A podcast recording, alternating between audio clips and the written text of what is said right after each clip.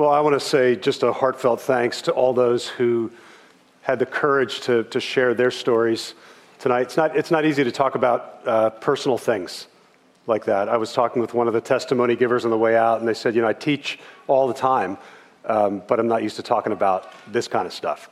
So, just a whole different level, and uh, I just want to say thank you to them. So, uh, this is a little bit of a different Thanksgiving uh, season for me, and um,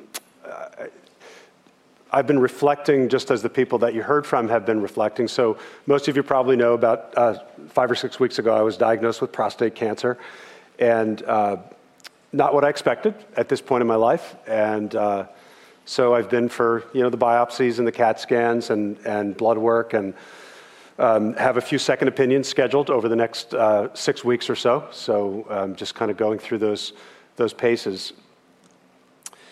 But the theme for this service and preparing for this service has given me a chance to really think about, um, about the whole thing. And what I'm beginning to realize is that through this, um, there are some gifts that are coming to me that, that maybe don't seem like gifts at first, but, but they really are probably some of the most important gifts that, that I'll ever receive, frankly.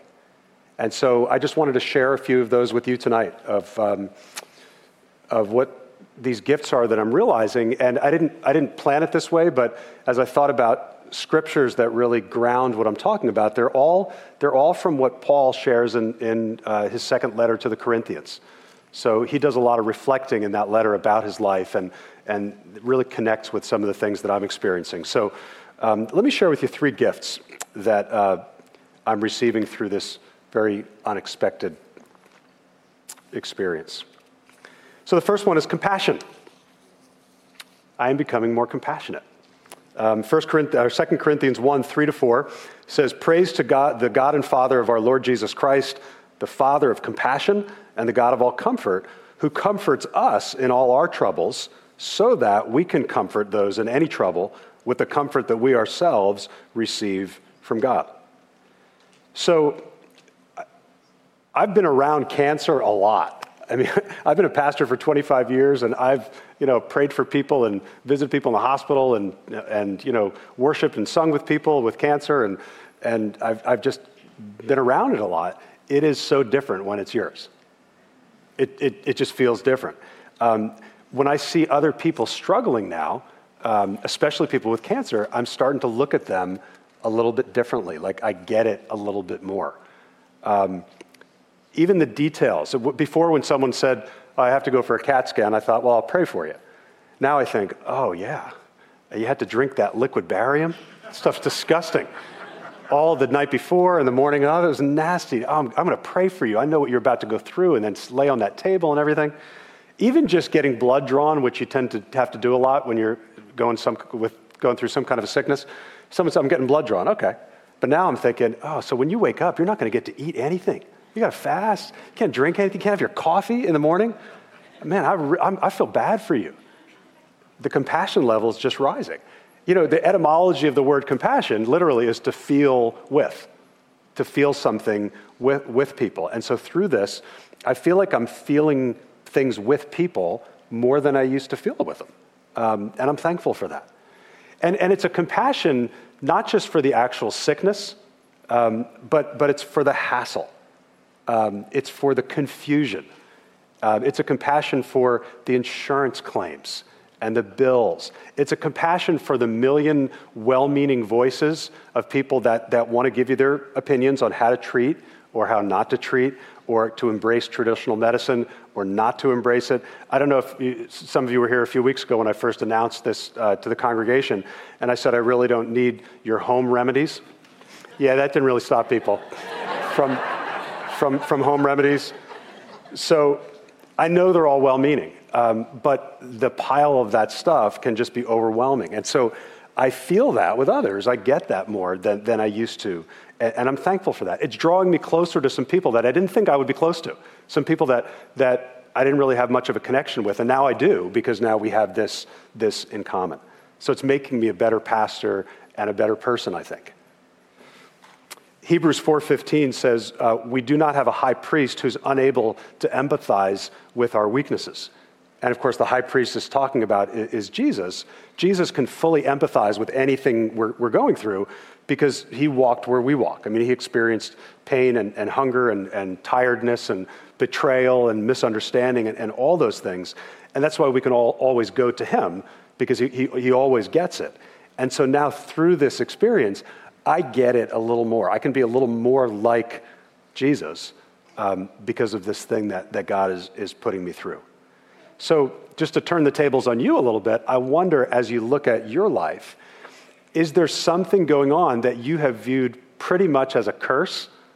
Maybe just as an evil thing that you want to pray away. Maybe it's cancer, um, maybe it's depression or some other kind of, kind of mental illness. Maybe it's, it's unemployment. And it seems like just a, a pure awful thing.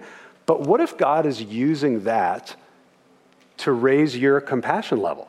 Because I, I promise you, there are other people around you, and some of them you don't even, some of them I didn't even know, that are kind of rising up that have cancer. There are people around you that are wrestling with depression, believe me, that are wrestling with unemployment, and what they need most is someone to walk alongside them who, who gets it. And maybe God is working in you so that you can be that person for, for that person, uh, so that you can truly have compassion. That's looking at it that way is a challenging thing, but it's really a beautiful thing. It kind of turns you out from yourself toward others. So this Thanksgiving, I'm trying to be really grateful um, for that gift of compassion. Secondly, I'm grateful for this second gift of vulnerability. Oof. Vulnerability. So 2 Corinthians chapter 12, uh, it's where Paul talks about having this thorn in his flesh, and he never defines what, what that thing is this thorn in the flesh. I mean, it could be, could be a physical sickness, it could be you know, a phobia or an emotional thing, could be depression. Uh, we, we don't know what the, the issue is. But he says, I pleaded with the Lord to take it away from me, just like we would naturally do, right? I mean, we don't want thorns in our lives. But in response to Paul's pleading, God says to Paul, My grace is sufficient for you, for my power is made perfect in weakness. Man, I, I just don't like that. I don't, I don't like that God's power is, is, is highlighted, is, is shown for what it is, most through my weakness. But I'm beginning to, to learn that. Because we would all rather feel strong, independent, in control, right? I mean, that, that feels better. Um, but through this diagnosis, I'm feeling more vulnerable. Um, what does vulnerable mean? It means that you are susceptible to harm, that you are open to, to, to harm. Like you're not bulletproof, you're not invincible.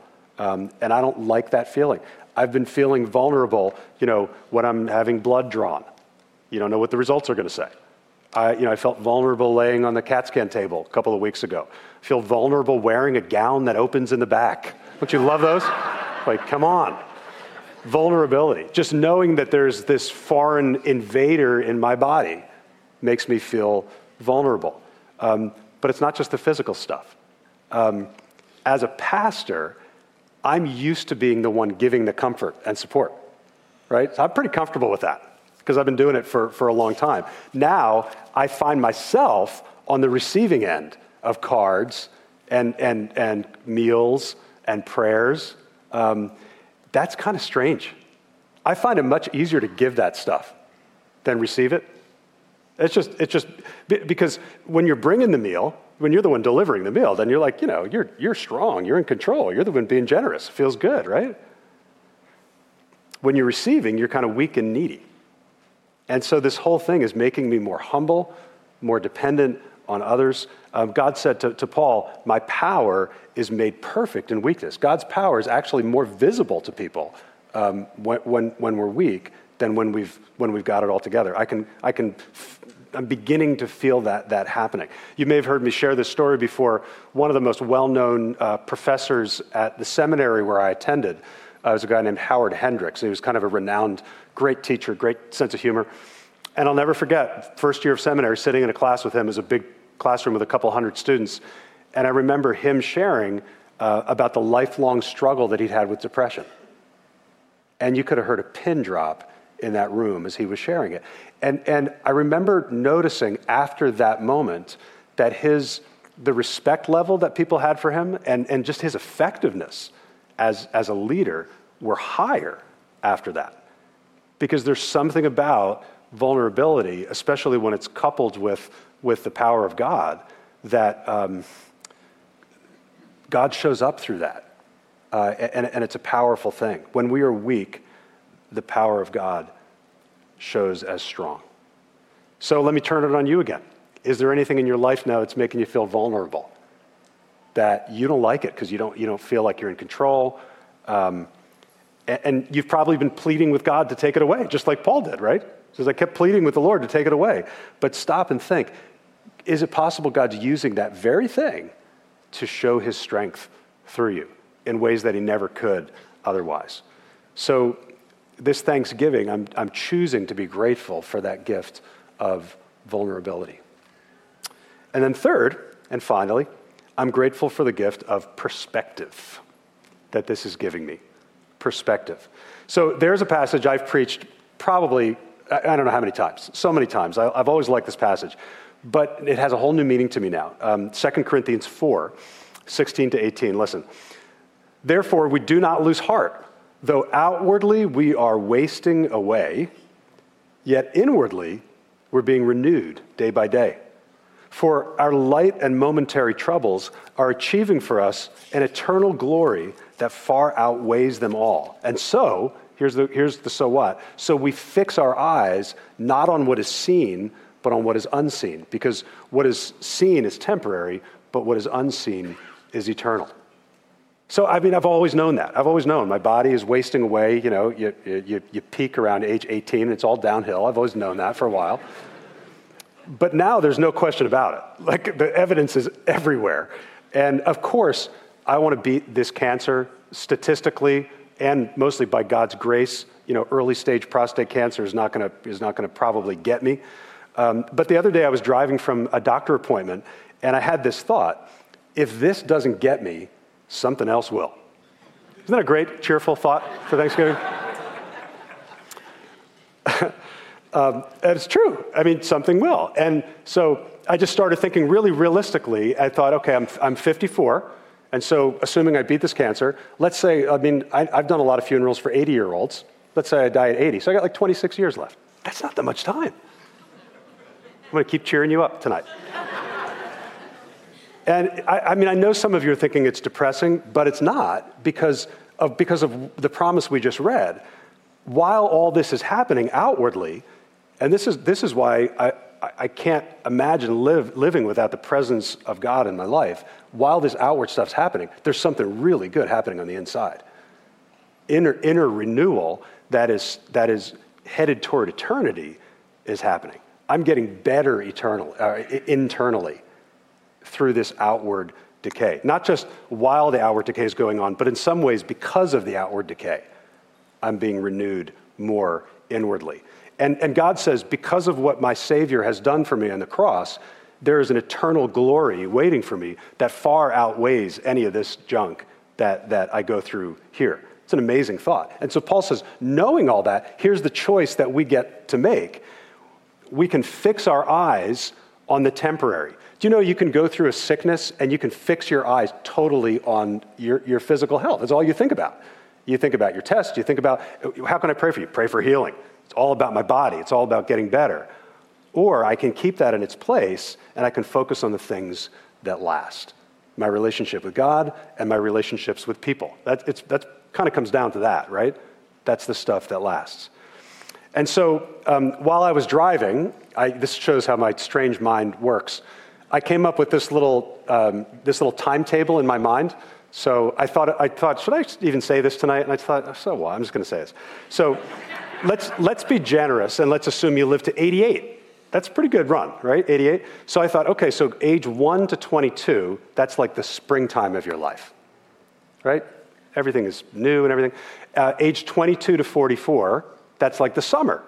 Everything's in full bloom and everything like that, right? Um, age 44 to 66, that's like the autumn of your life. And then age 66 to 88, that's the winter of your life. Uh, that, that, you know, that's just kind of a typical time frame.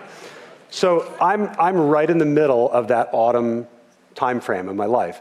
And I say all of this just to say that what I'm going through now has just gripped my heart to live fully in every season just wherever you are, just be all there. To realize every moment counts. This, this moment, this Wednesday night, this Thanksgiving Eve that we're sharing together, this matters. This, this time we're having together.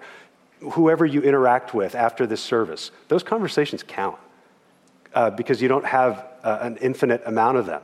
Every relationship is precious. So I'm finding myself freer to say the things that need to be said to people, um, less inhibited, less caring what people think, um, more sure that people around me know that I love them and, and, that I don't just assume that, but that I tell them that.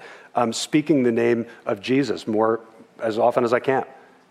Fixing my eyes on eternity has really freed me to live more fully in the present. And I like that. So we have this, uh, we have this stereotypical image in our culture of, of the cranky old man, right? Old, negative, go out, get off my lawn, you know, all that kind of stuff, right? And I get that. I, I, I mean, I can understand how you get like that. I, I sometimes lately feel like a cranky middle aged man. You know, there's so much to complain about if you want to. But I'll tell you what, life is hard. And it's not just hard for me, it's hard for you in some ways, way harder than my life, and in some different ways. Um, but then I realize I have a choice. I don't have to go there. And by God's grace, I'm choosing gratitude. I get to choose. I'm choosing gratitude. So let me turn the tables on you one more time. Is there something very unwelcome in your life? Could it be that that's the very thing that God is using to make you the kind of mature, loving, patient, Christ like person that you want to be, right? Is it possible that that thing that you hate is the thing that's most making you the kind of person you want to be? I hope that that thought, the thought that, that God could be doing that, excites you and motivates you and gives you the energy, the strength just to keep on going. So, this Thanksgiving, this Thanksgiving weekend, um, whatever hard things might be in your life, choose to be grateful. You get to choose. Um, and when you do that, God will be so honored. Um, you will be so much happier. And, and all the people around you will be so much more blessed. Amen. So, we're going to close by worshiping together with one last song. But before we do that, let's just rise and pray together.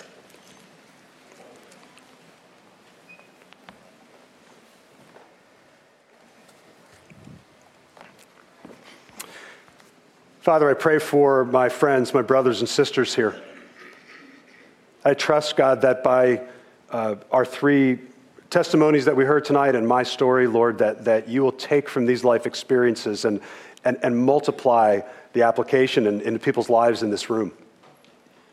I pray mostly, Lord, that whatever hard things are in our lives, we won't live in denial of them. We won't, we won't pretend they're not there. But God, that you'll give us the grace to choose gratitude. And not just as, as gutting it out, choosing it. Lord, I pray that you'll fill our hearts with gratitude and that we'll feel that joy, we'll feel that, that lightness of spirit. Despite the tough things, Lord, make us thankful people.